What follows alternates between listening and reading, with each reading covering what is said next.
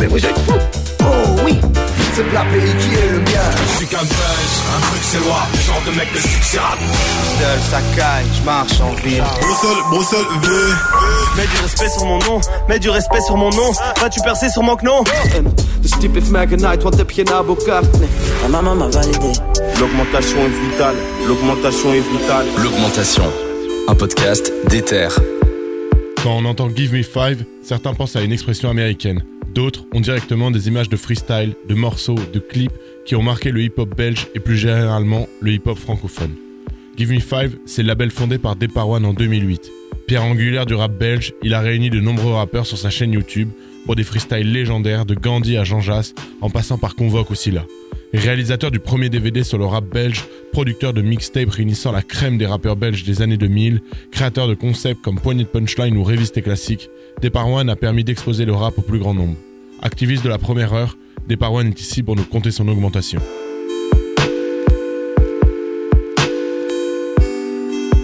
On se retrouve euh, pour ce quatrième épisode. Euh, l'aventure continue. Je suis très content de te recevoir. Ça faisait un, un bout de temps qu'on voilà, qu'on discute tous les deux. Euh, pour rappeler à nos auditeurs, donc ouais, l'augmentation, c'est on essaye de tracer la trajectoire de ceux qui ont fait le hip-hop et qui le font encore toujours, comme comme pour toi c'est le cas. donc pour expliquer, j'ai fait une, une, belle intro, mais j'aime bien, j'ai bien aimé. c'est assez décrite, mais pour te décrire, je pense rapidement. Euh, tu es fondateur de Give Me Five, un label actif depuis 2008 euh, en Belgique. Exact. Tu as fait de. Je sais pas combien de vidéos euh, maintenant, mais il y en a vraiment. 830 et des. Ok, 830 et des. Avec beaucoup d'artistes de maintenant, des artistes plus vieux, et tu es encore dans la nouvelle génération de rappeurs. Mhm. donc plein de concepts différents. On va pouvoir parler de tout ça dans, dans cet épisode. Euh, je voulais qu'on parle un peu avant de ton, ton actu, un peu euh, quand c'est contre soi. Euh, alors j'ai pris quelque chose, je sais pas si. Je pense que ça a marqué quelque chose pour Give You Five. Mais il y a deux semaines, tu as sorti la vidéo de, du retour de James Dino. Alors, je voulais te parler de ça. Je sais pas si c'est la meilleure actu pour Give Me Five en ce moment. Tu me diras le contraire. Niveau mais... chiffres, ouais, on pourrait dire que oui. Mais j'ai trouvé ça. j'ai trouvé déjà le clip très cool et le morceau très cool. L'accueil aussi. Grave. Qu'est-ce que tu peux nous dire sur le retour un peu de James Dino comme ça euh, Ça s'est fait comment et... Écoute, James Dino, pour moi déjà, euh, pour introduire le truc, euh, James Dino, dans mon arrivée sur les internets, comme on dit, c'est un peu le parrain. C'est un peu le parrain du, du label, dans le sens où les premiers freestyles qu'on pouvait apercevoir sur ma première chaîne euh, YouTube, c'est-à-dire la chaîne Depar One, qui n'était pas encore la chaîne, la chaîne Give Me Five. Euh, ben c'est lui le premier rappeur à, à s'être mis euh, à l'exercice du freestyle dans les magasins. C'était un exercice qui s'appelait 1 beat versus 5 MC. Et du coup, c'était la même prod pour 5 MC et je tournais ça dans 5 shops différentes BX afin de mettre les magasins en avant et l'artiste en avant. Du coup, tout au long de sa carrière, donc il a eu euh, des sommets euh, quand il se trouvait chez Koé à, promotionner le fils du commissaire. Et, euh, et, puis il y a eu des hauts, il y a eu des bas, comme dans la vie de tous les artistes. les artistes, tu vois.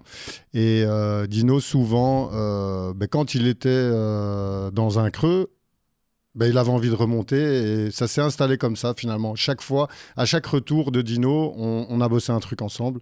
Euh, du coup, euh, la, dernière fois, ça date, euh, je pense, de 2011, quelque chose dans le genre, par là.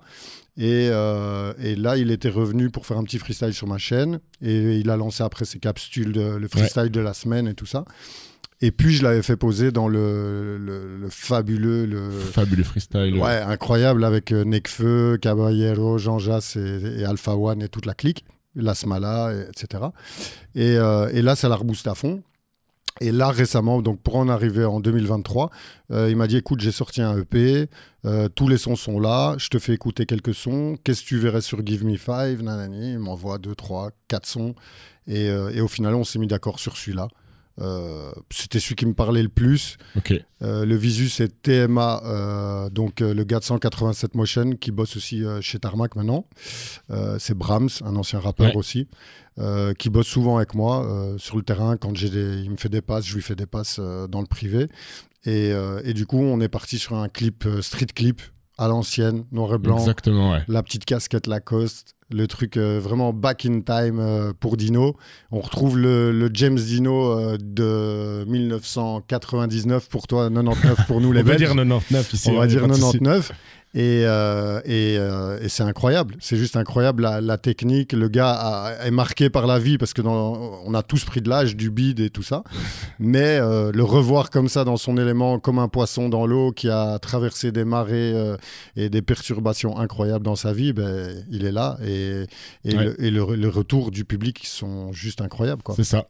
Mais un grand monsieur, je pense que pour les auditeurs qui connaissent, les plus jeunes qui connaissent pas James Dino, c'est, on pourrait le décrire comme peut-être un des de la première génération des rappeurs, un des plus grands euh, rappeurs belges. Ouais.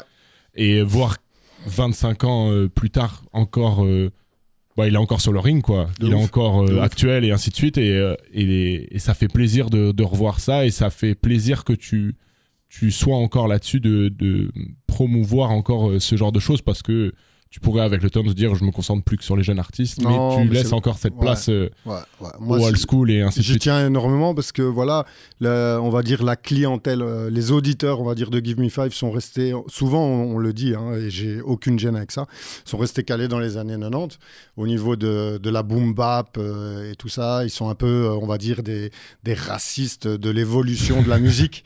Euh, avec l'autotune et tout ça, ce que Ouais. j'ai moi appris à apprivoiser.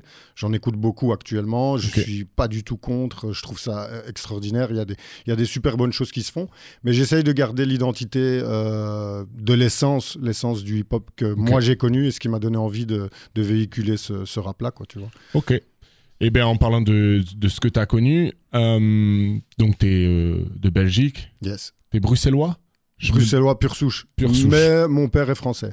Ok. Voilà, mon Ah. père est français, Ah. ma mère était belge, paix à son âme. Et, euh, et voilà, du coup, euh, j'ai- vraiment euh, rongé les pavés de BX du nord au sud, de l'est à l'ouest. C'est ma ville. Et t'es d'un quartier particulier de Bruxelles où tu te trouves? Moi, c'est le 1050. 1050. Mais je te dis, j'ai rongé les pavés. Donc, ça veut dire que le 1000, euh, T'es je le connais très bien. tout, Moi, je suis bruxellois tout terrain. Ok. Euh, ton entrée dans le, dans le hip-hop, ça se fait par quel, euh, par quel biais? Comment tu découvres le hip-hop? Qui te met dedans? C'est toi tout seul euh, à- Parce que donc, tu es d'une certaine époque. On va Ah. pas, on va pas dire l'époque. mais qui, qui te met dans le, dans le hip-hop? Ou comment tu arrives à, à cette culture-là? Moi, en fait, ce qui se passe, c'est que j'étais, euh, ben, euh, j'ai fait mon petit parcours en, fin de primaire. On va dire, c'est là que tu commences à chercher un peu ton identité euh, au niveau de la musique, au niveau des sapes, au niveau du voilà. Moi, fin des années 80, je suis un jeune joyeux luron qui fait du skateboard. Et du coup, je m'oriente plus vers, si tu veux, un peu le, le hard rock, le punk rock. Ce qui allait avec le skateboard à Voilà, ce l'époque. qui, ce qui allait à la- avec le skateboard à l'époque, le genre Green Day, Rage Against the Machine. Et quand je me suis approché de Rage Against the Machine, je me suis dit, ouais, putain, après je suis passé à Body Count avec Ice-T, tu vois. Euh, le, le fameux CD Cop Killer qui était interdit à la vente, qu'il fallait aller chercher euh, sous le comptoir dans, dans, dans certains shops, Music Mania ici à Bruxelles au centre-ville. Et, euh, et du coup, là, je me suis dit quand même, arrivé en secondaire, je suis arrivé avec ma petite chemise en mode beau gosse, ma petite mèche. J'avais des cheveux encore à l'époque. et, euh, et je me suis dit, ça y est, je suis en secondaire. Mais j'étais pas prêt en fait de voir le, le décor, le paysage de- des gens qui m'entouraient dans cette école-là. Et, euh, et là, j'ai commencé à voir les vestes New York Yankees, les Sox, les White Sox, les, tous les Suns, les, les Knicks. Enfin, c'était une, une, euh, une mode très basketball Ok. américaine, à l'américaine, vêtements larges. Et du coup, je me suis directement euh, inspiré, on va dire, des plus grands. Que, que je respectais énormément parce que voilà, ils étaient en place, ils jouaient très bien au basket. J'étais un fan de basket. J'avais abandonné ma planche de, de, de skate, skate. pour le basket. parce que voilà, euh, c'était casse-gueule et qu'à un moment, voilà, le sport à l'école, c'était important et il fallait en choisir un. Et pour nous, c'était le basket. Et du coup, là, c'est directement le déclic. C'est les NWA, c'est euh, Donc t'es rap euh, US avant euh, rap Euh, francophone ouais. Le US est arrivé avant et j'ai vite bifurqué vers le francophone. Et puis, je suis revenu à l'US avec Wu-Tang euh, en 95-96 et Mob Deep et, et consorts. Mais euh, je suis vite revenu euh, au français. Ouais.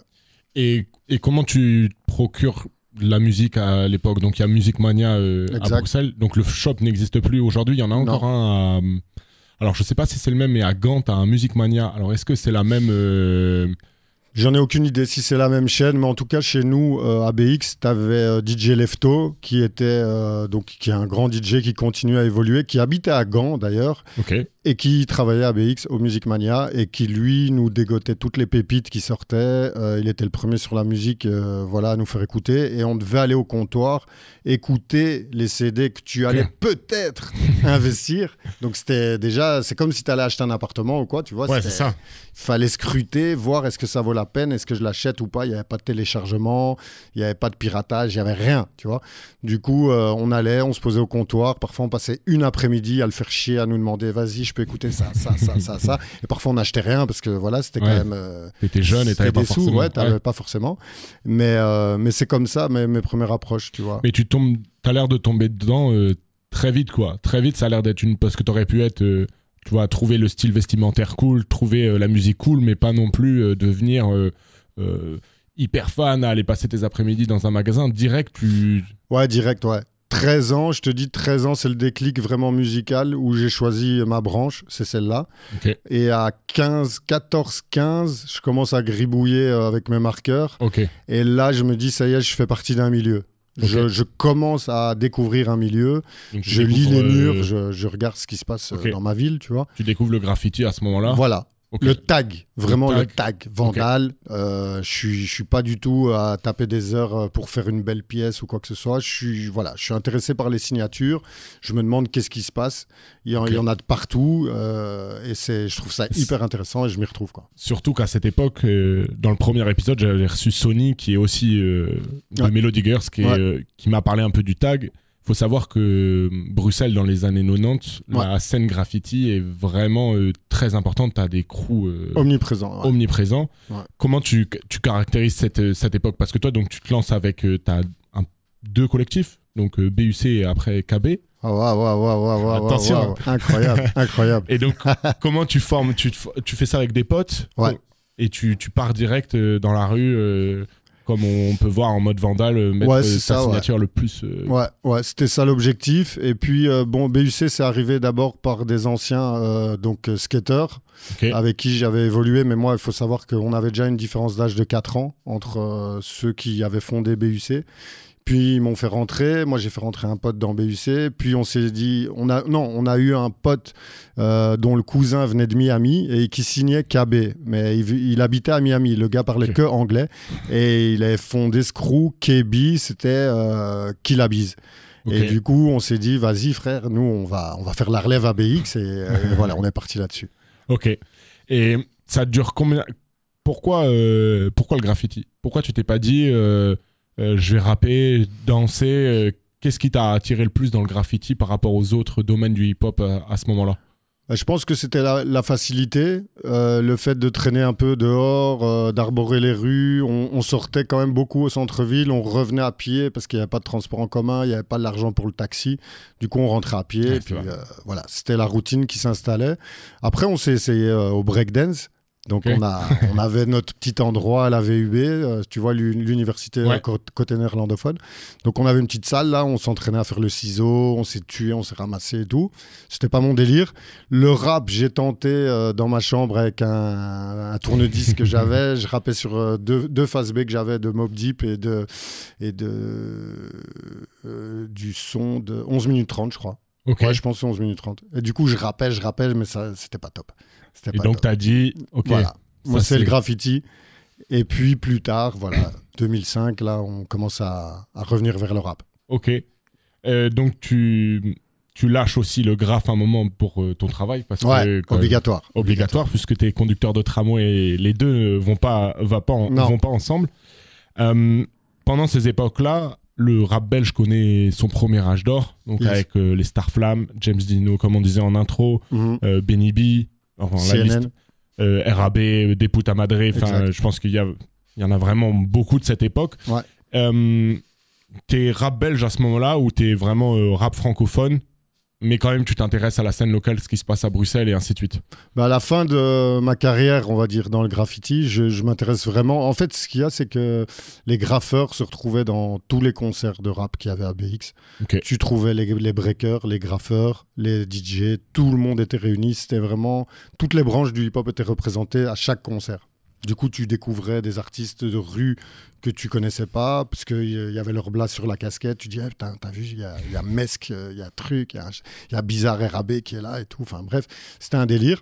Du coup, nous, on était en, spectateur et, euh, et j'ai toujours suivi le rap belge depuis, euh, ouais, facile, euh, 96, 96, 97. Tu te rappelles d'un concert à l'époque qui t'avait un peu marqué Il y en a eu plein. Il y a eu euh, les concerts au magasin 4, le magasin 4 de l'époque, donc le petit magasin 4 où les murs transpiraient le hip-hop. euh, Il y avait des. Vraiment, quand je dis transpirer, c'était qu'il y avait de l'eau sur les murs, tellement que les plafonds étaient bas Ouais. et que, et que voilà, j'ai vu des, j'ai vu des, des, des battles de rap avec, euh, avec mon bro rival CNN aussi.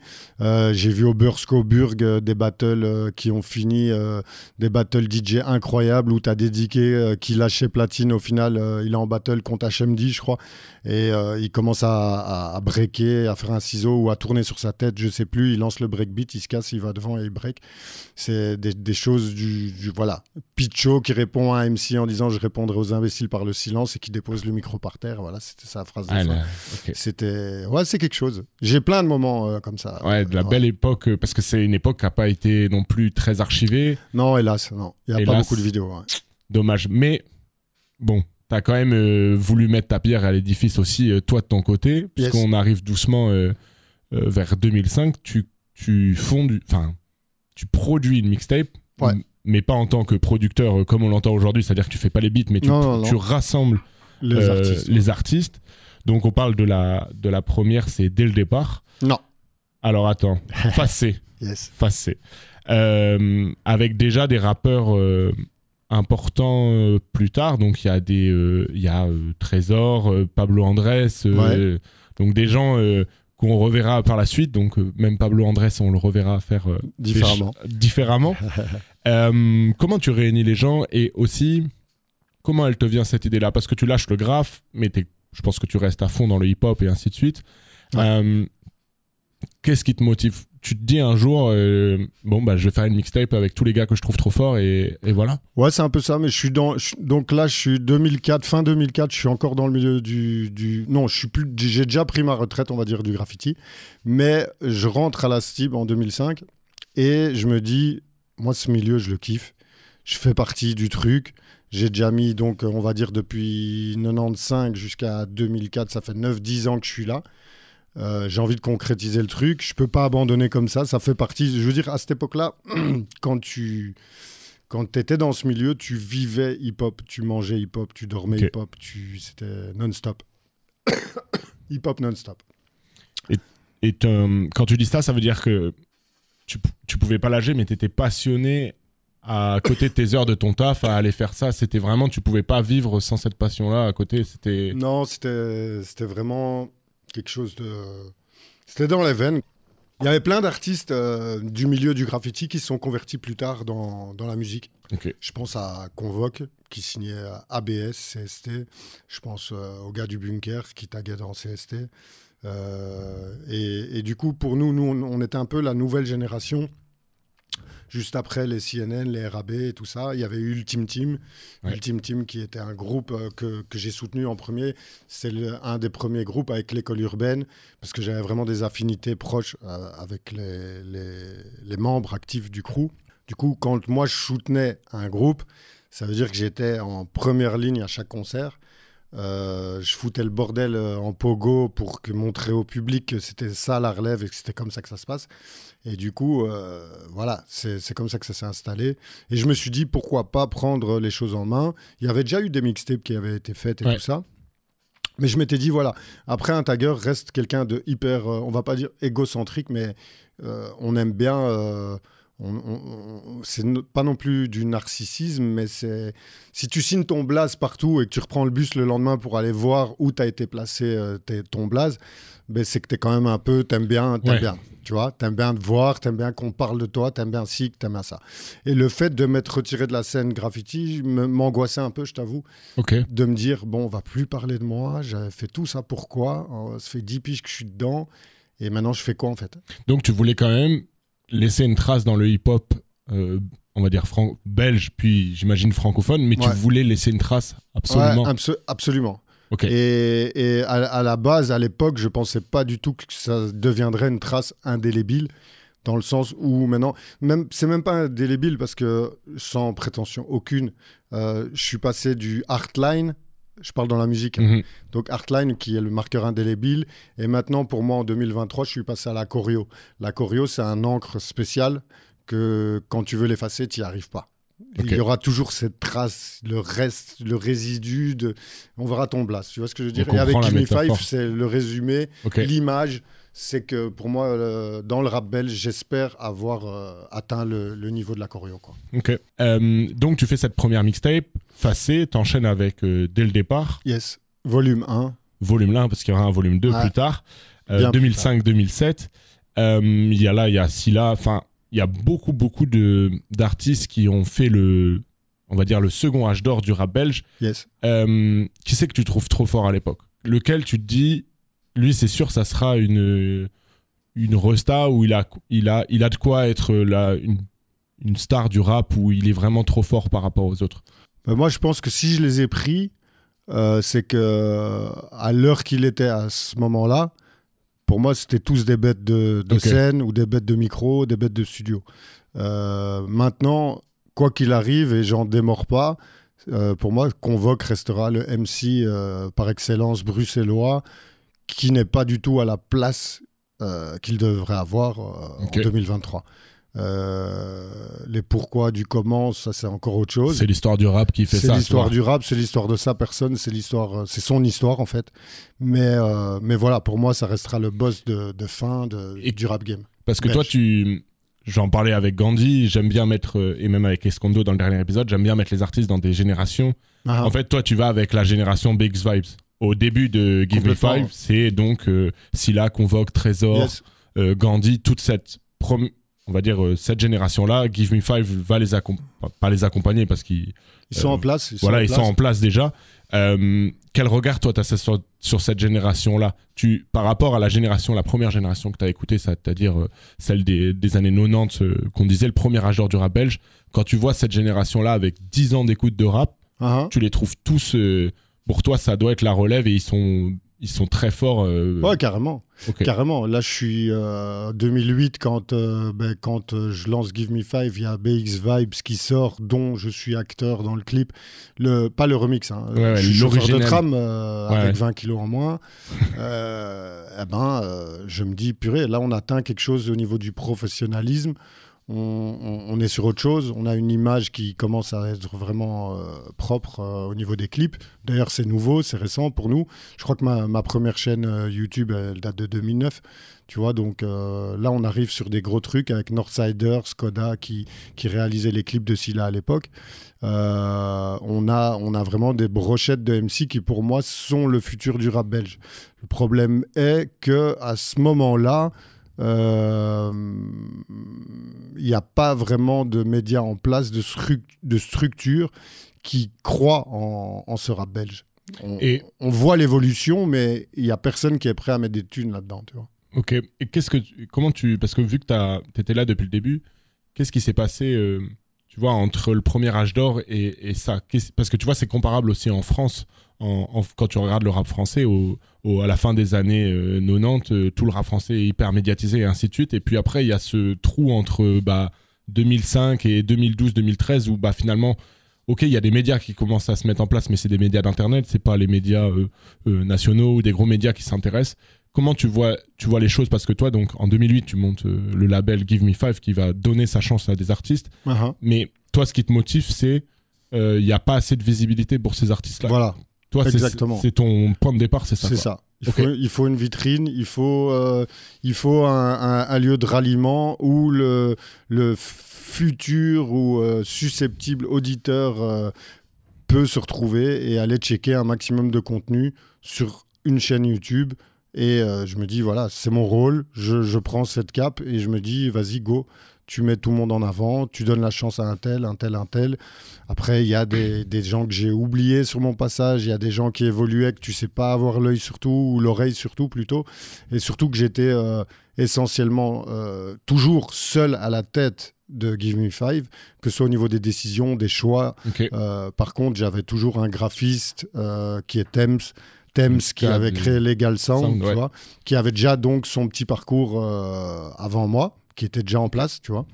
Et, euh, et aussi euh, par après Azili Kakma qui travaille, euh, qui, qui est caméraman et qui, qui bosse, euh, qui m'a beaucoup aidé beaucoup accompagné. euh, sur le montage. ouais. Et qu'est-ce qui te donne un exemple? Parce que tu vois, ce qui est marrant, c'est que t'as pas d'exemple à l'époque. Enfin, si on regarde côté francophone, c'est le début de Bouscapé, le 2008, Mm. c'est ces années-là. Toi, ça te paraissait normal de te lancer dans ce, dans ce monde-là du. On peut pas appeler ça un média encore à l'époque, plus Non. un label. Ça te paraît. Parce que tu fais ça, euh, t'as un boulot à côté. C'est Ouais. c'est- c'est ce, ce créneau-là qui, pour toi, ça te paraît évident. Comment tu. Tu vois, tu te motives à, faire ça, les exemples que tu as et ainsi de suite? Ben, j'ai aucun exemple, j'ai j'ai rien euh, pour me projeter dans ce que ça va devenir en fait. Je pars sur un délire complet de me dire je prends ma caméra. En fait, je, je voyageais beaucoup avec ma femme, euh, donc on s'est marié en 2000, euh, 2006. Ok. Elle va m'engueuler, je cherchais. Euh, 2006 et euh, du coup on a commencé à voyager. J'ai acheté une petite caméra, tu vois les petites caméras DV avec le petit clapet, la petite caméra bien pourrie euh, qui était pas HD, qui était avec des cassettes et tout. Et je me suis dit euh, bon j'ai ça. C'était déjà pour moi. euh, Ouais, je viens pas d'une famille aisée, tu vois, mais c'était déjà un investissement, tu vois. Et je me dis, je peux filmer dans la rue, euh, je suis dans le rap, vas-y, viens, on fait quelque chose, tu vois. Et, euh, et du coup, je me, pas du tout de perspective ni de structure, de me dire, je suis quelqu'un de très bordélique, je suis pas du tout organisé. Euh, ça veut dire que quand je commence à aller à la rencontre des rappeurs français qui viennent ici en concert, en déplacement, j'ai jamais contacté un manager. Euh. J'ai toujours été au culot. J'ai même euh, été dans les backstage de concerts en prenant des badges de sécu pour me faufiler euh, devant la fouine ou, ou d'autres artistes. J'ai jamais été professionnel à aucun moment dans, mes démarches. Tu vois Et même maintenant? Ou maintenant, Et- tu t'es quand même un peu. Non, en fait, il y a eu un grand creux. hein. Il y a eu un creux euh, où Ouais. euh, là maintenant je reprends du poil de la bête suite euh, aux histoires et aux mésaventures. On, on arrivera on, en- à ça. on en parlera.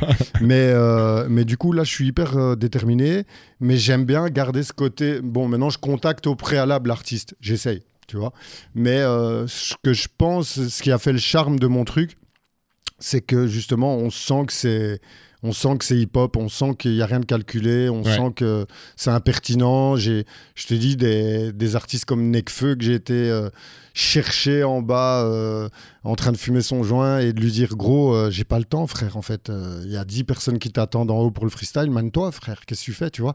Alors que bon c'est quand même Nekfeu Ouais, ouais. c'est pas le Nekfeu de 2023 mais ça reste j'ai jamais comment dire pris un artiste euh, en me disant ouais c'est un artiste attends faut pas le froisser faut pas truc j'ai toujours été cash j'ai toujours été et à, à- à- comment dire avec euh, le bien que ça a pu apporter comme le mal que ça Ouais, a c'est pu ça, apporter à défaut ou à raison, voilà euh. exactement Ok. Exactement.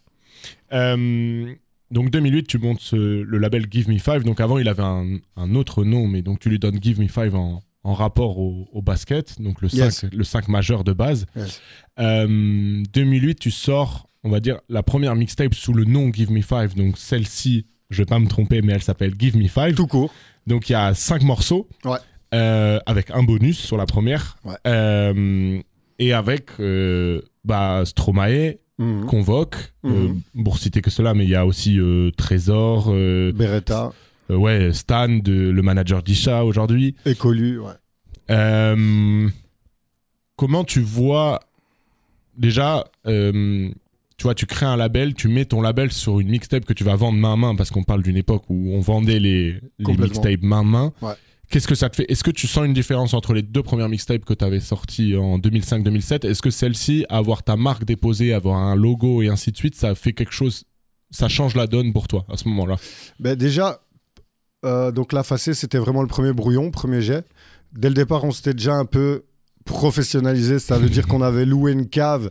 On n'avait pas loué une cave. On avait des potes qui avaient une cave et qui avaient une ASBL. Du coup, on avait fait un concert. Et mec, on avait fait rentrer dans une cave 113 personnes. Il y avait 113 personnes, Wow, mais ça transpirait de partout. Je sais même pas comment on a fait pour rentrer 113 personnes là-dedans. Et du coup, tu rentrais pour 5 balles et tu avais le CD avec. Jamais eu d'objectif de se faire des thunes ou quoi que ce soit. C'était vraiment. Voilà. Tu vois, tu rentrais à la soirée, tu avais le scud, tu repars avec et il y avait un concert. Donc là, pour dès le départ, on avait déjà un peu upgrade le truc. Et puis pour euh, Give Me Five, là, on avait carrément loué l'atelier 210 avec la même ASBL qui avait les caves. Et, euh, et du coup, c'était déjà une grosse salle de concert. Et, euh, et on avait réalisé le premier concert avec ce logo accrocheur qui avait été réalisé par Défaut, qui est un grand graffeur, euh, qui était graffeur pour Starflame à l'époque et tout ça, et dans DB aussi. Euh, du coup, il y avait ce petit plus d'identité visuelle avec les t-shirts qui avaient suivi aussi directement. Et donc là, quand tu parles, c'est comme une ouais une release d'album. Ouais. Euh, à ce moment-là, sur scène, il y a Stromae, il y a Convoque, ils sont tous là. euh, Il y a tout le monde qui est là, sauf Stromae. C'est vrai? Ouais. Ok. Et, euh, et du coup, j'avais été super déçu. J'avais été super déçu. J'étais, je me rappelle, je crois que j'étais en Turquie. Et il m'a contacté, professionnellement quand même, hein, mais il m'a dit écoute, frère, moi je savais pas défrayer les artistes à ce moment-là. J'étais. Voilà. Et on lui avait proposé un stage d'écriture, je pense, avec des jeunes, où il était rémunéré le même jour. Et du coup, il n'est pas venu. Mais moi, en tant que grand gamin, alors que je respecte Paul, Paul, si tu m'entends, si tu nous entends, je t'embrasse très fort. Euh, J'étais un jeune impertinent et j'avais tout misé euh, sur cet événement. J'étais euh, hyper déçu. Et donc, j'ai pris le micro sur scène et je me suis emballé sur Stromae parce que voilà, je l'avais mis sur l'affiche et que j'aime, je déteste tromper les gens en fait. Ouais. Et quand tu mets un blast sur une affiche qui peut faire venir du monde, ben, t'es un peu emmerdé parce que tout repose sur toi de leur annoncer qu'en fait il n'est pas là. Et que c'était trois jours avant qu'il m'avait annoncé qu'il venait pas. Écoute, Stromae, si tu nous écoutes, c'était Voilà. c'était, euh, l'impertinence de la jeunesse. on va dire- Exactement. On va dire ça exactement. Donc je m'étais emballé à fond, mais le concert s'est super bien passé. C'était une bonne vibe, c'était c'était vraiment cool. Et là, on constate ouais une différence d'un de, de, de quelque chose qui est en train de se passer avec ce logo et une identification au niveau du rap bruxellois Ouais. qu'on peut mettre une image. Voilà. Et tu crois. Ce qui est marrant, c'est que tu, tu crois aussi en, au rap bruxellois. C'est-à-dire que tu, tu, pour toi, le rap bruxellois euh, doit, euh, doit exister et doit se, euh, S'exporter. s'exporter. Ouais. Ok. T'as vraiment cette volonté de te dire, euh, faut que le rap belge traverse les frontières et ainsi de suite? De ouf. De ouf. Mais je sais pas du tout comment. À ce moment-là, je- j'ai aucune idée comment il va s'exporter. De quelle manière? J'ai pas encore les outils, tu vois. Donc là, en 2008, quand je sors la, la mixtape, j'ai pas encore, je me suis pas encore tâté dans. Je crois que je suis encore sur, sur MySpace où je viens d'ouvrir mon Facebook, tu vois. Ok. J'ai pas, je suis pas un geek, j'avais pas d'ordi chez moi, tu vois, j'ai jamais eu d'ordi chez moi. Du coup, euh, du coup, voilà, il fallait que je me mette dans le truc et me poser et me dire qu'est-ce que je fais? Comment, comment atteindre, comment, euh, comment nos voisins peuvent entendre ce qui se passe chez nous, si ce n'est qu'en les mélangeant avec eux, en fait. Et c'est de là que, T'as eu l'idée. ouais, des freestyles euh, France-Belgique. Et, et en fait, on- enfin, c'est marrant parce qu'à chaque fois que je fais un épisode de l'augmentation, on parle du rapport du, de la Belgique à la France. Parce Ouais. que, en fait, ces années-là, il faut jamais oublier que la France ne regarde absolument pas Pas du tout. ouais. ce qui se passe, euh, ce qui se passe en, en Belgique. Euh, T'arrives à faire des collaborations donc avec des Français. Les premiers Français que tu ramènes, c'est les, les gars de. Alors, je vais peut-être me tromper, mais pour moi. C'est- Tunisiano. Ah non, c'est bon. Ouais. C'est Tunisiano, Aketo. Ouais. Et donc le freestyle avec Convoque aussi. Avec Convoque, le premier. Et Stan, je crois qu'il y a Stan, aussi. Stan aussi, ouais. Et Ça, c'est Suleiman et plein C'est le plein premier où tu mélanges des Belges et des Français. Ouais, gros bordel. Avec ma caméra pourrie. Incroyable. Et- et Dans le noir. Et comment tu les réunis? Enfin, comment la connexion elle se fait? Comment euh, t'as l'idée de les mélanger Enfin, c'est quand même assez. euh, C'est freestyle, c'est complètement improvisé. Donc en fait, euh, il y a ça c'est au nouveau magasin 4. Donc euh, à l'époque, hein, je te parle, quand ils venaient d'avoir leur grand hangar rue du Port, avenue du Port. Et j'avais un pote qui s'appelait Oumam qui organisait des concerts. Je sais plus, il m'en voudra pas, mais le nom des. C'était ULS Prod, je crois que c'était son, son blaze, mais il y avait un nom pour les soirées. Il bossait avec un graphiste à, moi aussi, euh, Max, euh, de, Max de THC. Max Indy THC. Grosse dédicace à lui. Et, euh, et du coup, il m'a dit écoute, moi, je fais venir Tunisiano à Keto. T'as pas envie qu'on fasse un plateau, machin, truc. Je pense même, non, non, ce soir-là, il y avait même Tunisiano, Aketo, Saké, Huira, Convoque et je sais plus qui. Et Silla qui était venu euh, parce que Saké était là et il avait déjà des affinités. Du coup, ce soir-là, je me chope premier freestyle France-Belgique avec Tunisiano, Aketo, Convoque, Suleiman, Stan et compagnie. Et le soir, avec Saké qui est déchiré, qui commence à être euh, insupportable, qui tag partout dans la rue de l'avenue du Port, et que j'arrive pas à le gérer en fait, et qu'il il pose même sa bouteille d'alcool dans ma voiture. Moi, je bois pas, je suis musulman, tu vois. Du coup, je me dis, putain, vas-y, calme-toi, frérot. En plus, ma voiture, elle est là. Les flics, ils vont passer. Il était en train de taper des flops partout sur le mur. Je dis, moi, je suis venu juste filmer un freestyle, frère, tu vois.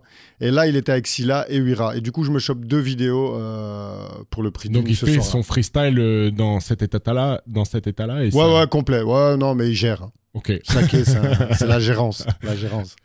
Euh, ok, donc l'histoire du premier freestyle est quand même. et quand tu proposes à Tunisiano, à Keto ou quoi Validé, direct, hip-hop, Direct. 100%. Ouais, vrai gars, vrai gars. Ouais. ouais, Ouais. les mecs de Sniper. Et ils en- connaissent pas Give Me Five, ça existe Ouais, non, pas. c'est ça. Parce qu'en plus, tu les vois citer Give Me Five. En fait, moi, c'est c'est ça. Quand je l'ai revu, ce truc-là, tu te dis, il y a déjà une. T'as l'impression que vous vous connaissez, mais en fait, Ouais, quand tu me l'expliques, pas du tout. Non, du tout. Du tout. Et j'ai insisté toujours sur le fait, euh, t'oublies pas, hein, t'oublies pas de dire Give Me Five, c'est important. Parce que je voulais que ce Give Me Five, Il reste. d'ailleurs, si je pourrais faire une compilation de tous les gens qui ont dit Give Me Five, je crois que ça pourrait durer très longtemps et ça pourrait être très sympa. On pourrait déjà. euh, Enfin. pour citer quelques personnes qui ont dit Give Me Five euh, du rap francophone, euh, enfin. Il y a euh, des Oxmo Puccino, il y a des Booba, il y a des Mister, San, des Mister You, des Lacrim, des. Grave. Enfin, la liste est. Kerry James. Voilà, Gandhi, euh, Silla, enfin bon, bref, on va pas jouer à ce jeu-là parce que je pense Non, que tu vas non, gagner non. à la fin, Ouais. en tout cas, ça c'est sûr. Euh, donc il y a cette première mixtape, t'enchaînes aussi avec une autre, donc euh, Give Me Five en mode Rasta. Ouais. Toujours avec euh, des personnes qui sont, on va dire, proches de, de toi, enfin qui sont proches Ouais. de toi dès le départ. Mhm. Donc on- sur celle-là, il y a encore, euh, je crois qu'il y a encore euh, Silla, il y a encore James Zino. James Dino. Euh, et après aussi, tu sors. Alors, ça, c'est. Il y a des extraits sur YouTube, mais j'aimerais savoir s'il existe en physique. Mais tu sors un DVD sur le hip-hop belge. Ouais, et, je l'ai, j'aurais dû te le ramener. et ce qui fait encore office de premier DVD du hip-hop belge. Ouais. Euh, 2h45 où tu compiles du graphe, euh, de la danse, euh, des freestyles. Ouais. Déjà, comment tu chopes autant de matière? Parce que c'est quand même 2h45, c'est quand même euh, Ouais. assez long. Et d'où vient cette idée de te dire, ok, alors j'ai fait euh, des mixtapes, j'ai fait un label, et donc euh, aussi je vais faire un DVD parce que euh, je vais faire un DVD. Ouais, on est en 2009 en plus. Et j'ai Ouais. déjà mon boulot. Et, euh, ouais, et je sors euh, en mode Rasta en 2009. Et décembre 2009, je sors le DVD. Pourquoi Parce que en fait, j'avais accumulé toute une euh, panoplie de vidéos. Et je me suis dit, euh, bon, je les balance sur YouTube, c'est bien. La chaîne, elle n'a pas, elle a pas pris du tout encore. Euh, j'ai encore plein de stocks que je dois balancer. Parce qu'à cette époque-là, je travaillais vraiment en amont. Et puis, je me dis, on va balancer, balancer, balancer. Et, euh, et puis, il y a mon pote Thames qui me dit bah, écoute, moi, j'ai une idée, je peux faire un menu avec un DVD. Lui, c'est un geek complet. folie. Déjà, je crois qu'en en, en 2005, il faisait déjà des dessins animés euh, autodidactes. Euh, laisse tomber, quoi, tu vois. Et euh, il me dit ouais, je lui dis ok, vas-y frère, tiens, les, je, te, je te mets la dose, toi tu fais l'intro, moi je filme, je filme, je filme, je demande des prods à mon pote Velvet Sick, à gauche, à droite. Et puis finalement, je me dis bon, ce serait bien que dans ce DVD, on rajoute quand même de la matière un peu DJing, b-boy, graffeur. Donc je filme des faux en train de faire un graffiti Give Me Five dans un que des contrats que j'essaye de choper à gauche, à droite, tu vois. Et euh, un DJ, DJ Andy qui refait le beat euh, en mode scratch. Biflo qui fait du beatbox, pas à son âme, euh, grand activiste de la culture hip-hop en Belgique, qui nous refait le beat, le fameux beat du morceau Trésor, Beretta et Velvetsic en beatbox. Et, et du coup, voilà, ça part d'un d'un délire de. de- Tu vas au bout de. Ouais, et puis on se dit, on le sort, quoi, sa mère, c'est parti. Ok. Et, et du coup, on en a sorti 500, je crois. 500 DVD. Et puis, je me suis fait plagier de nouveau. Enfin, première fois que je me fais plagier, euh, par Baze, les, opérateurs de téléphone euh, KPN mobile. En fait. Ouais, ouais, ok. je- Et du coup, il, il- il lance les forfaits à 5 euros qui s'appelle Give Me Five avec un logo, avec une main et tout. Mais du coup, ma femme, euh, qui a une copine juriste, dit Ouais, on peut pas se laisser faire. et nanana, et, on, on contacte les médias et on y va, tac, tac. Du coup, j'ai un article dans le soir qui dit Qui remportera la main? Euh, Give Me. Five, label de rap, euh, contre la main de Baze, machin. Du coup, ça tape scandale. Et là, il y a KPN Mobile qui me contacte. euh, ouais, les gars, rendez-vous dans, dans nos bureaux. Est-ce que tu peux venir machin? Je fais, ouais, ok. Je putain. Même pas en justice ni rien. hein, tu Ouais, vois. ouais, ok. Et là, il me propose un échange. euh, Est-ce que ça t'intéresserait? C'est quoi tes projets pour le moment? Je fais, ouais, je suis sur un DVD. Et du coup, ils m'ont ils m'ont payé le pressage pour euh, genre 1000 ou 1500 scuds.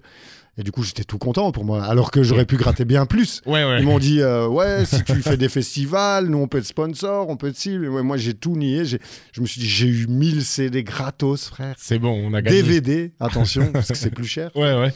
et euh, je les avais fait euh, printer en France je crois chez Hurricane Hurricane ouais et du coup je grattais je, je faisais livrer chez un pote à Paname puis je prenais ma caisse pour aller les chercher Ok. pour pas payer les frais de port vu que eux ils m'avaient payé enfin bref et euh, du coup ça c'était mon premier euh, ma première expérience dans le plagiat Ok. et euh, Mais sacrée j'étais content. même, parce que t'aurais. Déjà, le, le mec en face qui s'est dit on, on va le régaler avec ça, c'est qu'il croyait quand même aussi. dans- Parce que tu vois, ils auraient pu dire euh, bah, c'est un petit label de hip-hop. Ah euh, ouais, ouais, non, ils m'ont pris au sérieux quand ils ont vu les articles dans la presse. Tu vois Ça, c'est cool. Ouais. Ok. Ouais. Ok. Bon, on reviendra à ces histoires de plagiat euh, un peu plus après. Euh, le label, euh, dans les années 2010, continue à, à avancer. Tu, tu balances de plus en plus de freestyle euh, Ouais. sur YouTube qui fonctionne de plus en plus. Ouais. Euh, on voit émerger aussi euh, des nouvelles têtes. Euh, je pense euh, à Gandhi qui, qui arrive aussi de plus en plus à ce moment-là. Je pense à tu fais des, même des freestyles pour euh, la sortie d'album de, du premier album de Gandhi. Ouais. Euh, C'était on- pour remplir euh, l'ancienne Belgique, je crois. Ouais, le premier. Follow me if you GAN. Voilà, exactement. Ouais. Mais en plus, il était là, donc ça fait vraiment écho à cette. Parce qu'il nous avait raconté comment était son, sa, enfin, son ancienne Belgique, parce que ça reste le premier rappeur à l'avoir rempli. Incroyable. Et après, tu sors encore. euh, Enfin, tu sors encore euh, de- deux mixtapes, quoi. Donc euh, en 2011, MP5 T'es pas prêt et B-Side. Des blases de fou quand même. Ouais, ouais. MP5, t'es pas prêt.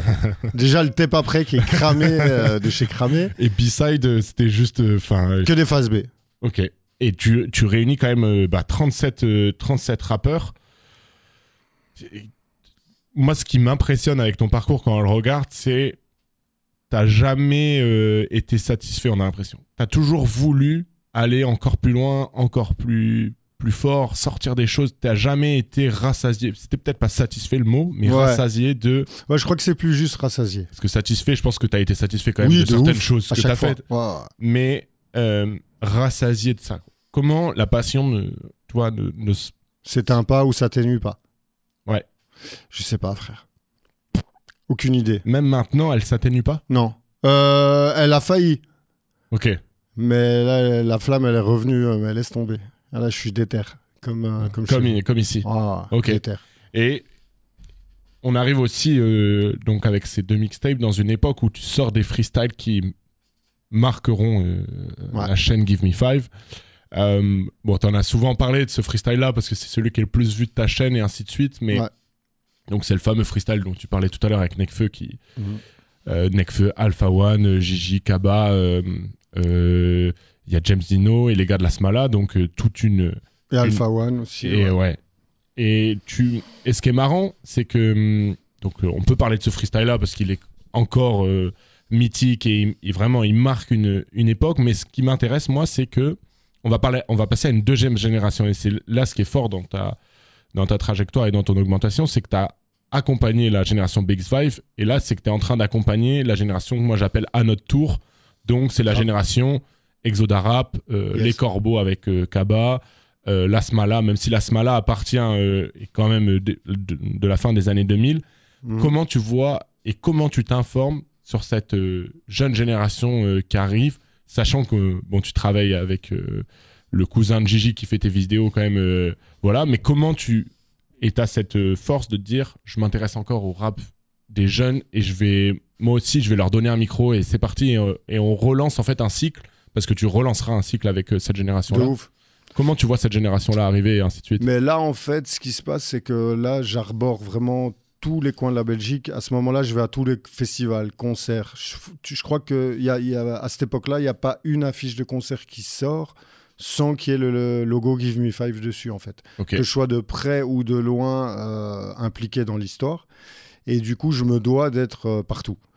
Et je vois ce qui se passe en France avec le renouveau, donc euh, Zoxy qui repère euh, ben, la clique à, à 995. Ouais, c'est ça. Et, euh, et je me dis, waouh, il y a, un truc qui me plaît là-dedans et euh, je me dois d'être euh, d'être euh, de la partie.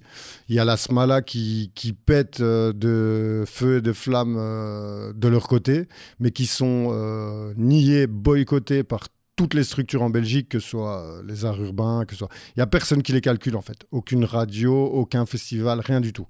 Tu vois et euh, heureusement d'ailleurs qu'ils ont trouvé sur leur passage par après Back in the Days qui les Ouais. a pris sur On leur aile. en, on en parlait avec Escondo euh, Voilà. dans le dernier épisode. Tu vois Le lien entre la Smala, Back in the Days. Ça, ça a été. Voilà. Là, moi, en fait, ce que je constate, c'est que je vois une jeunesse euh, déterminée et soudée. Ce que nous, on n'a pas eu. euh, je veux dire, on a eu beaucoup de talent.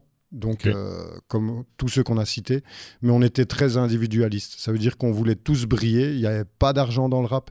Du coup, les gens, le peu qu'il y avait, ben, il fallait. C'était dur de partager. Tandis que eux sont arrivés avec une génération comme un 995, l'entourage, Escrew, tous ces crews où tu vois, ils sortent un clip le vendredi, tu as chaque page individuelle qui le poste simultanément à 18h tapante, tu as tout le monde, ça fait un engouement, ça fait un truc, c'est l'embardé comme on dit. Ouais. Et, euh, et je trouvais ça incroyable. Solidarité que nous on n'a pas eu. Du coup, moi je voulais faire partie du truc et leur donner de la force aussi. Et tu les trouvais forts en- aussi en rap. Techniquement, c'était incroyable. C'était, euh, moi, je suis pas ultra bloqué, multisyllabique et tout, mais je kiffais euh, vraiment cette vibe, ce flow. C'était les prods, les choix, enfin tout, tout. Pour moi, tout était bon.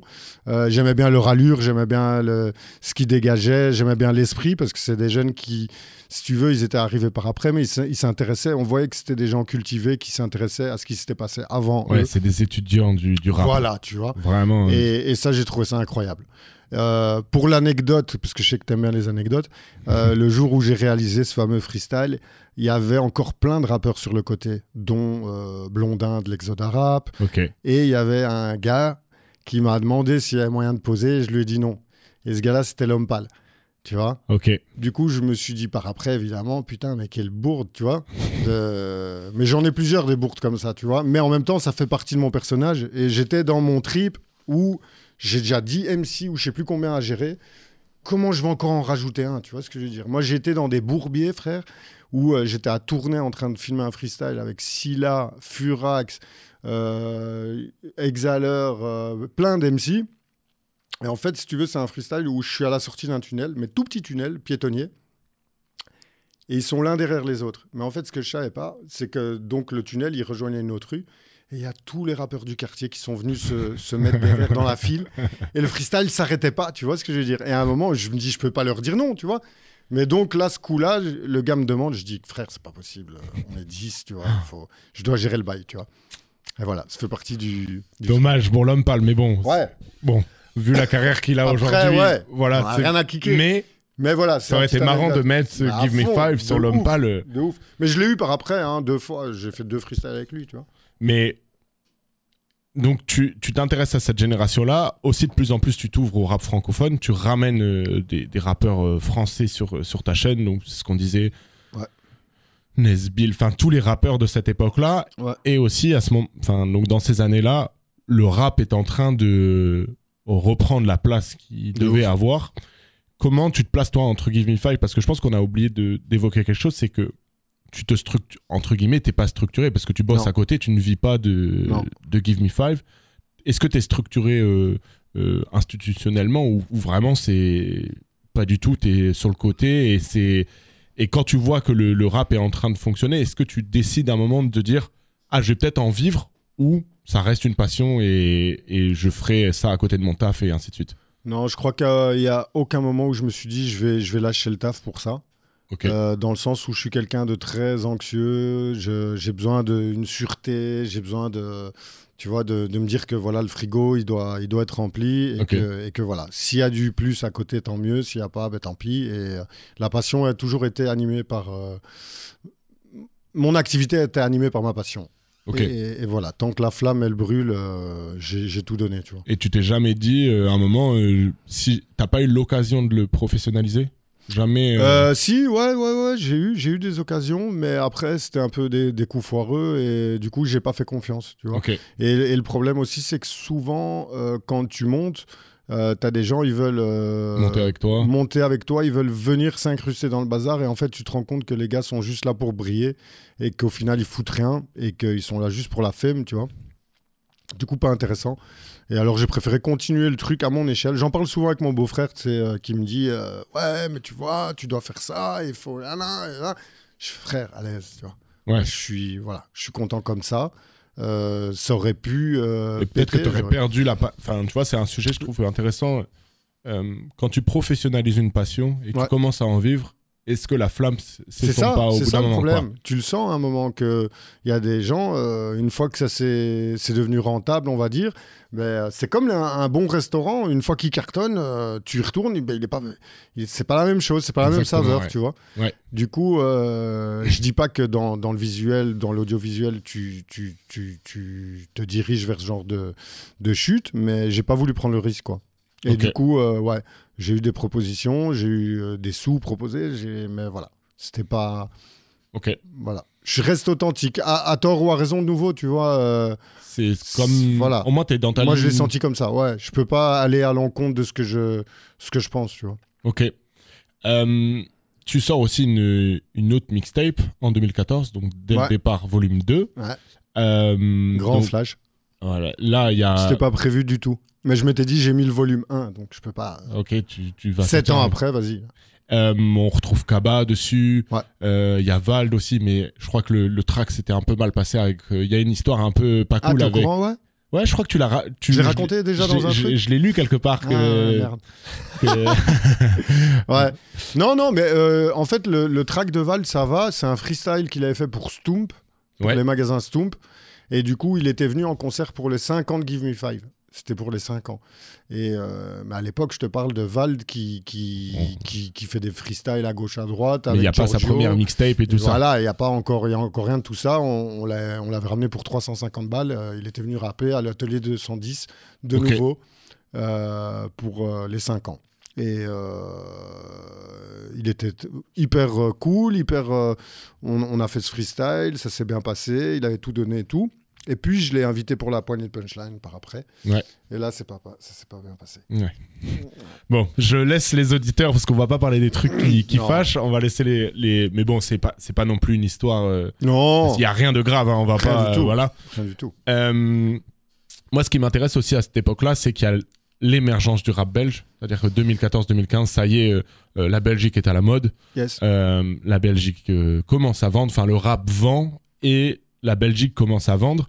Euh, donc, tu rates aussi euh, des artistes de cette époque-là dans Give Me Five parce que euh, finalement, il y en avait vraiment beaucoup, trop. Mm. voilà, mais t'en rates bah, un qui est aujourd'hui peut-être voilà, en haut de l'affiche. donc, tu rates Damso et, Hamza. et, Hamza. en ce moment. Voilà, tu rates ces deux gars-là.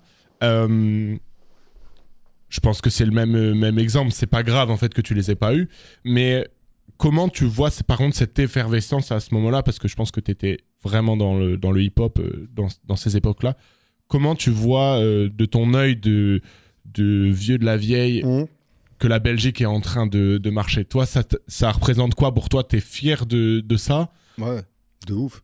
Mais le problème, c'est que, le, si tu veux, l'effervescence et le zoom euh, sur le rap belge à ce moment-là est une période très sombre de ma vie où ma mère fait un, accident, euh, un AVC vasculaire euh, cérébral.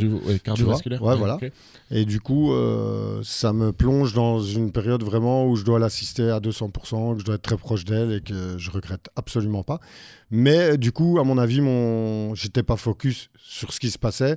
Et d'ailleurs, par après, ben, un Damso, je l'ai vu dans, dans, un gars qui, à l'époque, faisait aussi des petites sessions freestyle. Genoueda Ouais.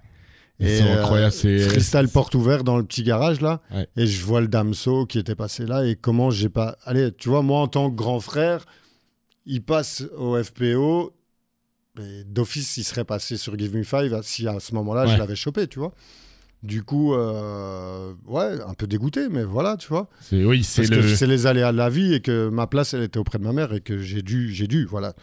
Hamza, c'est différent. Hamza, on m'a contacté, on m'a demandé d'aller faire une session d'écoute au studio. J'ai écouté le truc, j'ai pris une claque. Euh, j'ai dit, c'est quoi ce gars, d'où il sort, futur, euh, incroyable.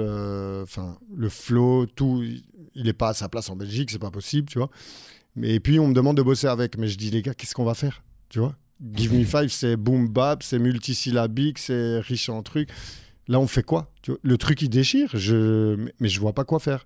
Du coup, on, se- on- on se dit, ouais, il y a quand même ce clip-là, million, je crois, à l'époque, qui passait un peu, mais finalement, on n'a rien fait. Et, euh, et voilà, quoi. Et maintenant, je, je kiffe, je m'ambiance. Je... Ouais. C'est un artiste de ouf, quoi. Ah, en plus, un artiste belge. Mais c'est marrant, tu parles d'un sujet, euh, je voulais, je voulais un peu l'évoquer avec toi.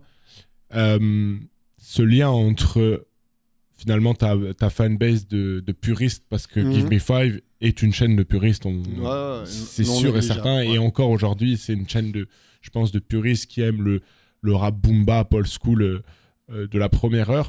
Comment tu gères cette, cet aspect-là de, de Give Me Five? Pour toi, c'est est-ce que déjà pour toi, c'est le rap qui te touche le plus et qui te touchera toujours le plus euh, le rap boom bap comme ça authentique? Comment tu gères ça, euh, toi, dans, dans même dans, j'imagine, dans les propositions que tu reçois à l'époque, à partir de, même maintenant, je pense qu'aujourd'hui, tu Mm. reçois des, des jeunes artistes. euh, L'exercice de freestyle, il s'est un peu perdu aujourd'hui parce que euh, on voit des, des rappeurs arriver avec leur téléphone Ouais. et ils ont des fois besoin bah, de d'effets sur leur voix. Comment Ouais. tu, tu gères ce voilà ce, cette évolution du rap pour pas rester un vieux con parce, en disant euh, ouais c'était mieux avant et voilà ce qui est fait aujourd'hui bon bah voilà Ben, j'ai fait plusieurs tentatives. hein. J'ai euh, j'ai voulu créer une nouvelle chaîne à un moment qui s'appelait 109, le Ok. chiffre 109, 109, 100 nouveau, le 100 nouveau, tu vois. Mais euh, j'ai vite constaté que, bon, déjà repartir à zéro sur une chaîne et tout, euh, avec le nombre d'abonnés que j'avais, euh, c'était un gros challenge. Et là, je me suis dit, bon, je suis un passionné, mais quand même, à ce point-là, euh, voilà. Du coup, j'ai tenté de faire des, des, des- des variantes, des, des sons un peu plus d'actualité. Ça a souvent été mal reçu sur la chaîne. ok Mais du coup, j'ai quand même prouvé que, voilà, moi, j'étais, comme tu dis, pas un vieux con, que j'étais ouvert d'esprit, mais que c'est plutôt le, la fanbase qui est un peu, euh, un peu bloquée là-dedans. Et, euh, et je sais pas, je sais pas, j'ai pas, j'ai pas trouvé ma place euh, dans, dans l'évolution euh, de ce qui s'est passé par après, ok en tant que producteur, on va dire, de contenu. Mais en tant qu'auditeur, moi, je te dis, euh, j'en, graille à toutes les sauces, quoi, tu vois. ok et encore aujourd'hui tu penses dans ce que tu produis avec Give Me Five tu trouves pas ta place euh, tu as du mal à gérer la place de Give Me Five par rapport au rap actuel ou tu penses que là t'es revenu euh, dedans? Comment tu gères ça aujourd'hui par rapport à J'ai eu des moments où c'était un peu difficile, où je me suis dit, j'ai raté un train, tu vois. Mais, euh, mais là, maintenant, avec l'énergie que j'ai et tout, je... en fait, je crois que tout est cyclique déjà de- au niveau musical. Ouais. On revient souvent, euh, que ce soit dans la mode, dans les vêtements et tout ça. On... en ce moment on revient énormément au Tu boom vois, bap et voilà, à la rime Au euh, States, c'est la boom bap qui a déjà bien refait son comeback. Et euh, je pense que de toute façon, quoi qu'il arrive, ça reviendra. Mais, euh, mais moi, ce que j'ai envie, euh, j'ai pas envie de suivre la tendance. Je suis pas comme la Scred ou quoi, euh, jamais dans la tendance, toujours dans la bonne direction. Mais voilà, j'ai envie de réapporter. En fait, je pense que euh, on doit être, euh, on doit éduquer la jeunesse qui est là aussi, euh, à leur expliquer comment ça se passait, un peu avec les vrais codes, ce qui s'est passé à l'époque, sans être euh, un ringard. Et je pense que si on arrive à leur rapporter ça sur un plateau proprement, avec les leurs euh, comment dire codes euh, au niveau visuel, au niveau vestimentaire et tout ça, on pourrait les- leur faire apprécier ce- cette essence de, de- de pouvoir arriver à rapper ton texte sans téléphone, dans la rue, avec un micro dégueulasse. Et euh, moi, je trouve ça hyper important. Moi, j'aime Ouais. bien, je trouve ça charmant, tu vois. Donc tu, en fait, ouais, tu voudrais avoir cette place de, de passeur, quoi. En Ouais. fait, c'est ça. Ouais. Et il en f- pour que la, je pense que c'est important pour qu'une culture tienne Persiste, longtemps. Il faut des personnes qui déjà archivent. Tu vois, euh, dans le premier épisode, j'avais reçu Sony Mm. qui archive le rap belge avec Melody Girls. Bien sûr qu'il faut qu'il y ait des gens qui archivent euh, la culture ou euh, même des médias comme toi, tu vois, qui ont Ouais. filmé depuis 2008 pour qu'on ait bah, de l'héritage pour pouvoir s'inspirer, Voilà. ainsi de suite. Mais aujourd'hui, il faut aussi des personnes qui euh, bah, peuvent faire la jonction entre les deux générations sans ça. paraître bon un regard en disant mais attends à l'époque c'était mieux avant il fallait que tu prennes je sais pas un micro au coin d'une rue et que tu débites pendant 10 minutes alors euh, on kiffe les vidéos de, des rappeurs des années 90 qui font ça hein, mais Ouais. est-ce que comment l'adapter à ce qui est fait aujourd'hui c'est, je pense que c'est ça et euh, ce que je trouve intéressant c'est que on va avancer un peu parce que euh, je, je sais pas on va avancer mais ce que tu as fait récemment dans tes projets Give Me Five avec la table avec 13 mini et tout Ouais. ça je trouve que tu as réussi à tu vois à- à il y a tout l'héritage parce que je pense que pour un, même un rappeur de maintenant euh, avoir Give Me Five sur une vidéo c'est un poids parce que Mhm. Il y a euh, 800 vidéos avant lui de rappeurs euh, de tous les âges qui sont passés et tu as réussi je pense à, à trouver euh, un biais pour tu vois imposer Give Me Five dans la jeunesse et ainsi de suite Ouais. je, je, je pense que ça doit être compliqué comme t'expliques d'avoir ce, ce pouvoir de passeur je pense que c'est pas évident. C'est pas évident, mais là, euh, avec Bleu Musique, donc euh, c'est avec eux qu'on a fait la table. D'ailleurs, je les booste là à fond pour euh, qu'on remette un épisode ou deux, tu vois, euh, parce qu'on est parti sur un bon truc. Je pense pas qu'on a choisi le bon format euh, parce qu'on était parti sur une version très longue de 1h30, puis on l'a découpé en vidéo de 1 minute euh, par-ci par-là, à gauche à droite. Je crois pas que c'était le bon format qui- qu'il fallait, donc on devrait structurer ça un peu mieux, mais la qualité était très propre et le casting était sympa aussi. Du coup, euh, je pense que voilà. Là, si on peut inviter des plus jeunes à cracher du feu et à montrer ce dont ils sont capables, sans se cacher forcément en studio, et, parce que moi je trouve c'est important la performance, Ouais. tu vois. C'est un débat euh, c'est un débat qui est important dans le rap aujourd'hui parce que le rap on a l'impression qu'il est fait dans les studios et sur les plateformes de streaming alors que on a tous envie d'aller voir des concerts et tout C'est ça. c'est ça qui est important aussi Ouais. Euh, je pense qu'on a fait quand même une- un bon bout de ta trajectoire Mhm. Euh, moi j'avais des petites questions euh, bonbons je vais les appeler comme ça mais est-ce que parmi donc il y a des freestyles qui ont été des, des freestyles de succès on va dire commercial en termes de vues et tout ça Ouais, ouais, ouais. pour toi, c'est quoi ton freestyle succès d'estime? Celui euh, que tu regardes encore aujourd'hui avec, euh, tu vois, même s'il n'est pas forcément euh, très connu ou quoi, celui, ou il peut être connu, hein, mais celui qui pour toi représente le plus Give Me Five et qui te touche le plus? Moi, il y en a plein, mais il y en a un que j'aime bien et qui a pas beaucoup de vues, c'est Medine et Tiers-Monde. Ok. Et, et pourtant, il n'y a pas de Belge dedans. Mais euh, j'aime bien parce qu'il y a, y a aussi une anecdote, et si Medine l'entend, voilà, maintenant il le saura. Euh, c'est que j'avais filmé, donc, si tu veux, deux plans au bord du canal à Molenbeek. Euh, il était venu pour euh, une séance dédicace de son bouquin qu'il avait sorti. Et euh, je, pr- je prends les deux prises. Je me retrouve avec euh, Azili Kakma, donc le, le cousin à Jean Jass, dans la voiture. On veut regarder les rushs. Et là, pas de son. Pas de son. T'as Médine et Tiers-Monde, t'as un beau plan, deux beaux plans au bord du canal et tout, mais t'as pas le son. Du coup, là, euh, je, recontacte le manager. Il me dit Ouais, non, là, ils sont rentrés euh, en truc, euh, séance dédicace, machin, ça va être chaud. Je fais Vas-y, frère. Le, plan, euh, je lui dis pas évidemment que j'ai pas de son, parce que je peux pas faire ça. Et je dis Les images sont un peu. Voilà, il y a moyen de faire mieux, il me faudrait un plan en plus.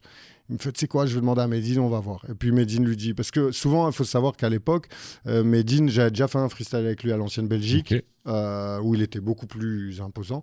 Et, euh, et quand il revenait à BX, il demandait toujours si euh, j'étais pas chaud de faire un truc et tout.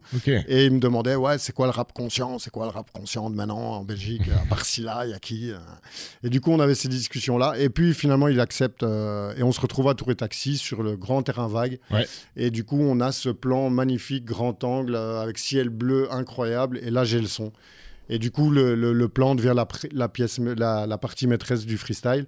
Et, euh, et quand je l'écoute, je kiffe. Ouais, je kiffe. Je kiffe. Et il y, a- il y a cette anecdote qui fait que voilà. Après, euh, il y, en- il y en a plein des freestyles que j'ai Ouais, kiffé. hein. Bah, euh, j'invite j'invite les auditeurs à aller se plonger dans la dans, dans toute la chaîne YouTube dans même parce que tu as les mixtapes qui sont encore accessibles il y en a quelques-unes je crois sur les plateformes de streaming de toute façon j'ai créé une playlist euh, Ouais, pour euh, pour l'émission enfin pour le podcast où j'ajoute euh, à chaque épisode les morceaux dans lesquels on parle et ainsi de suite donc j'essaierai de mettre quelques pépites il y a aussi un article à chaque fois qui sort où j'essaye de mettre euh, euh, des vidéos des liens assez importants de, de tout ça Mhm. euh, franchement, départ, merci pour euh, toute cette, euh, toute cette aug- augmentation qui t'a amené jusqu'ici. Euh, avant de partir, avant de partir, j'aimerais te laisser un peu une tribune parce qu'il s'est passé quelque chose récemment dans, avec Gimme Five. Donc, tu as été plagié par, par. En plus, c'est un ancien de la maison, donc ça fait un peu mal. Youssoufa a lancé un truc avec, avec Renault euh, qu'il appelle Give Me Five où il va découvrir des nouveaux talents. Alors, je Mhm. sais pas si tu voulais en parler ou quoi, mais euh, moi, je voulais juste euh, voilà, te donner euh, l'opportunité si, si tu as envie de de t'exprimer sur ce sujet-là et si tu penses, tu vois que Non, non, ouais, moi j'en parle, un- j'en parle sans souci. Après, j'ai pas envie de jouer ce rôle parce qu'à un moment, on m'a, on m'a un peu étiqueté en mode euh, vieux rageux. euh, ouais, tu parles plus que de ça, et nanani, nanana. Bref, soit. On va mettre moi c'est pas le tu vois c'est pas c'est vraiment pas le Non, non, non, non, du tout, du tout. Mais voilà, c'est important de le dire. En fait, j'ai plusieurs choses à dire dans le sens où, euh, dans un premier temps, j'ai essayé de contacter le concerné, ça s'est pas fait. Euh, par après, euh, donc on a eu rendez-vous, moi et Youssoufa, ça a duré 4 heures, on a beaucoup discuté. Euh, ça n'a pas abouti du tout sur ce que je pensais. Du coup, grosse déception. Deuxième déception. Euh, j'ai entrepris mes histoires euh, justice avec mon avocat et les avocats euh, de la marque Renault euh, qui, qui, qui fonctionnent au ralenti. C'est un gros poisson. Je pense pas obtenir gain de cause. Mais je voudrais les remercier quand même là aujourd'hui parce que au final, ça m'a donné la niaque que j'avais peut-être un, Un peu peu perdu.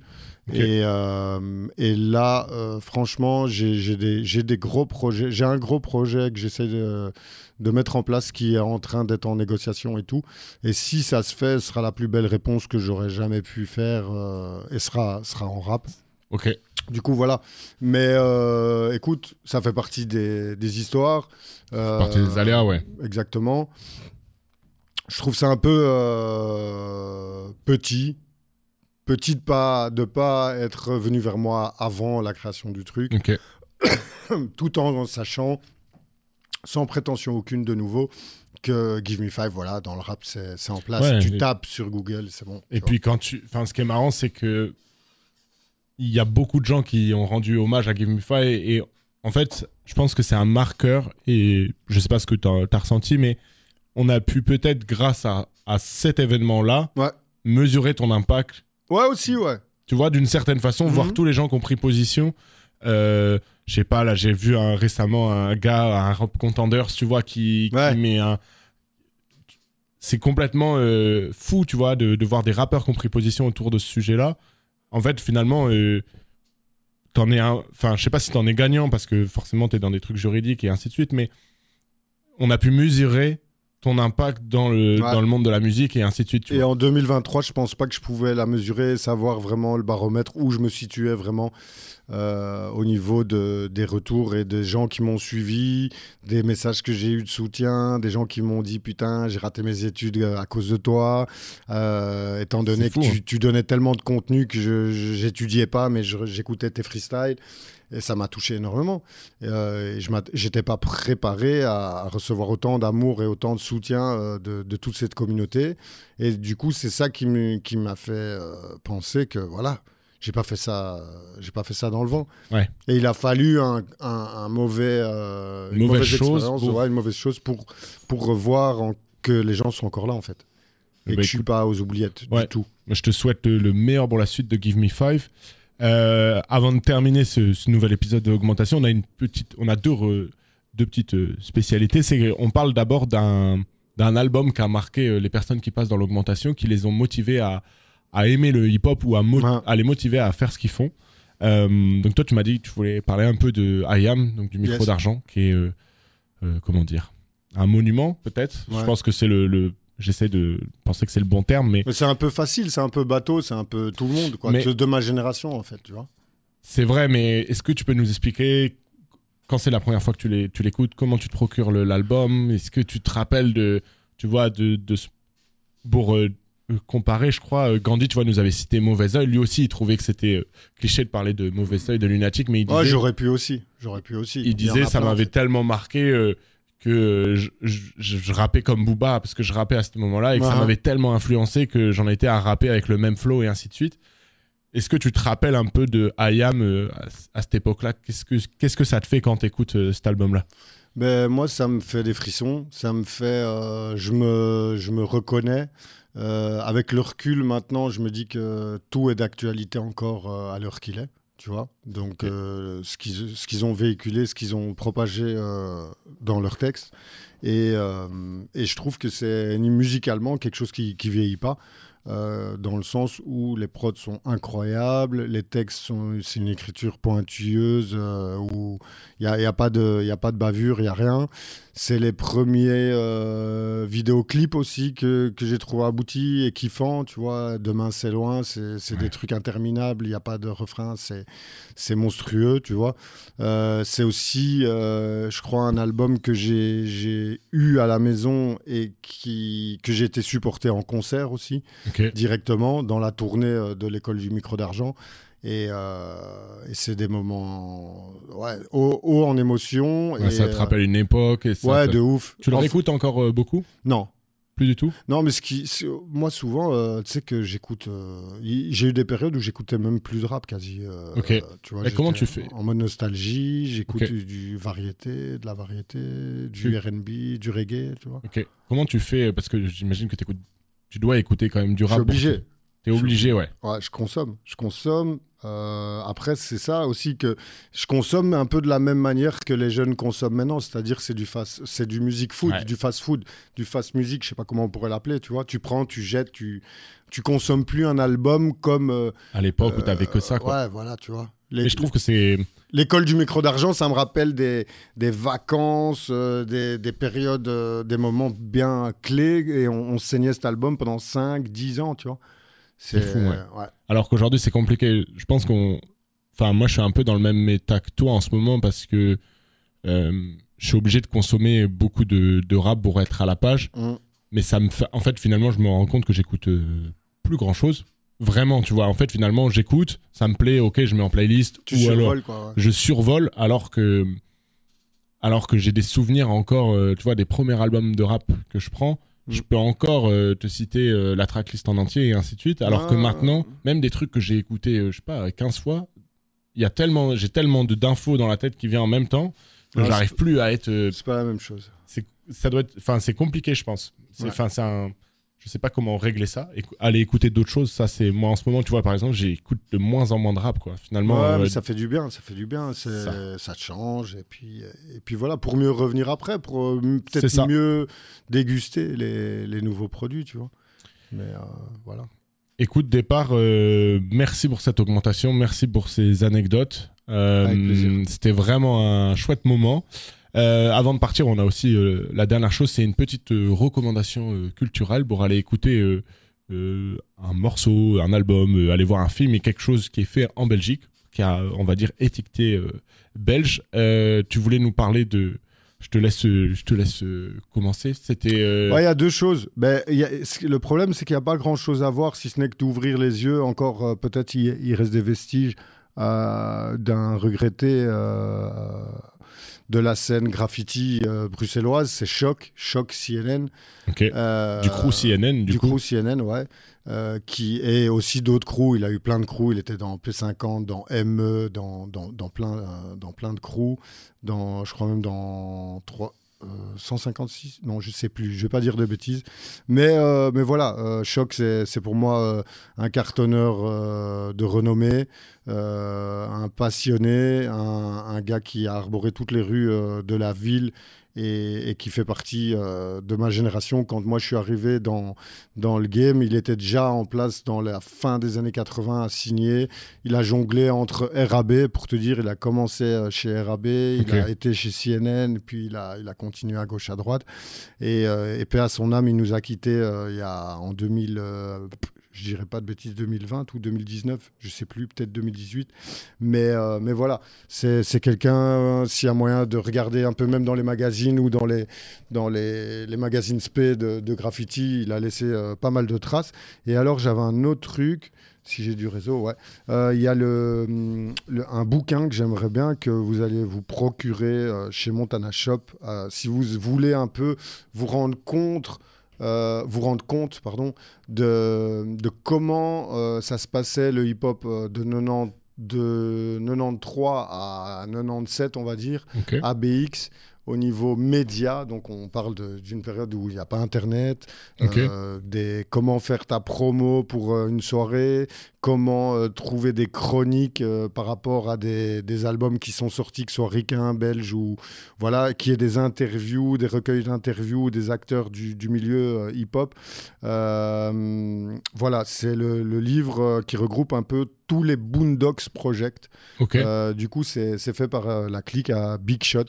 Big Shot qui est euh, un crew non négligeable de, de toute cette scène hip-hop des années 90, Ok. fin 89. C'est dispo 90. où, du coup, tu disais du coup, je pense qu'on on doit pouvoir en trouver au Montana Shop en ville. Et sinon, vous pouvez contacter mon, mon frangin On mettra tout. Ouais, on mettra tout. Elevent Big Shot. Ok. euh, E-L-E-V-E-N-T-H underscore Big Shot, B-I-G-S-H-O-T. On mettra Et, tout ça euh, ouais, sur Insta Ouais. et ainsi de suite. Et alors aussi, euh, Pr- euh, Pricha et Maté. Pricha et Maté, c'est- c'était le rappeur, si tu veux, de Big Shot, qui pour moi était euh, un des numéros 1 du rap belge. Et euh, si vous voulez aller checker sur YouTube, ça peut être drôle d'écouter ça. Pricha et Maté. Trop bien. Voilà. Eh bien, écoute, merci pour toutes ces recommandations. Avec grand plaisir. Je, je trouve ça cool que tu en aies cité plusieurs. Euh, je veux parler d'un duo. Alors, bon, moi, je crois qu'ils sont de Liège. Euh, je veux parler de Safari. C'est deux frangins euh, belges qui ont un peu. Il y a un peu une vibe PNL dans ce qu'ils font, même dans l'imagerie et tout ça. Ok. Et ça, je crois qu'ils ont sorti un, appel, un EP qui s'appelle Pilule Jaune. Ou Pilule. Je, je suis peut-être en De train Liège de Liège, je crois. Ouais, ils sont de Liège. Euh, et franchement, euh, je kiffe ce qu'ils font. Euh, dans l'imagerie, dans, dans les sons, c'est très aérien, tu vois, très cloud et tout. Euh, mais je trouve, ça fait plaisir de voir des produits finis comme ça arriver. Et ce qui m'étonne, c'est qu'ils soient déjà à ce niveau-là pour un, un premier EP. Les, les mecs sont arrivés avec une imagerie et ainsi de suite déjà, déjà impressionnante. Donc voilà, Ah, J'irai voir, ouais. voilà. Je, Donc, je connais pas. Safari. On, on sur moi, Safari. Eh ben merci beaucoup départ. On arrive à la fin de cet épisode 4. Je suis vraiment vraiment content euh, d'avoir reçu parce que je voulais t'avoir parce que tu à chaque fois tu vois on a fait déjà j'ai fait déjà fait trois épisodes. À Ah. chaque fois on parle de Give Me Five Ah, et là au moins pour les auditeurs ils auront une voix euh, bon ils auront une photo parce qu'il y aura une photo sur Insta et ainsi de suite mais au moins tu nous as conté euh, toute ton augmentation et enfin ton histoire dans le rap belge et ça m'a vraiment fait plaisir de te recevoir. On a réussi à le faire. Plaisir partagé. Euh, je pense qu'on va se recroiser dans des événements à- en Belgique, c'est sûr, à Bruxelles. Voilà, départ. Merci beaucoup. Merci à toi, frérot. Et puis euh, à la prochaine. À la prochaine. Peace. L'augmentation. Un podcast d'Ether.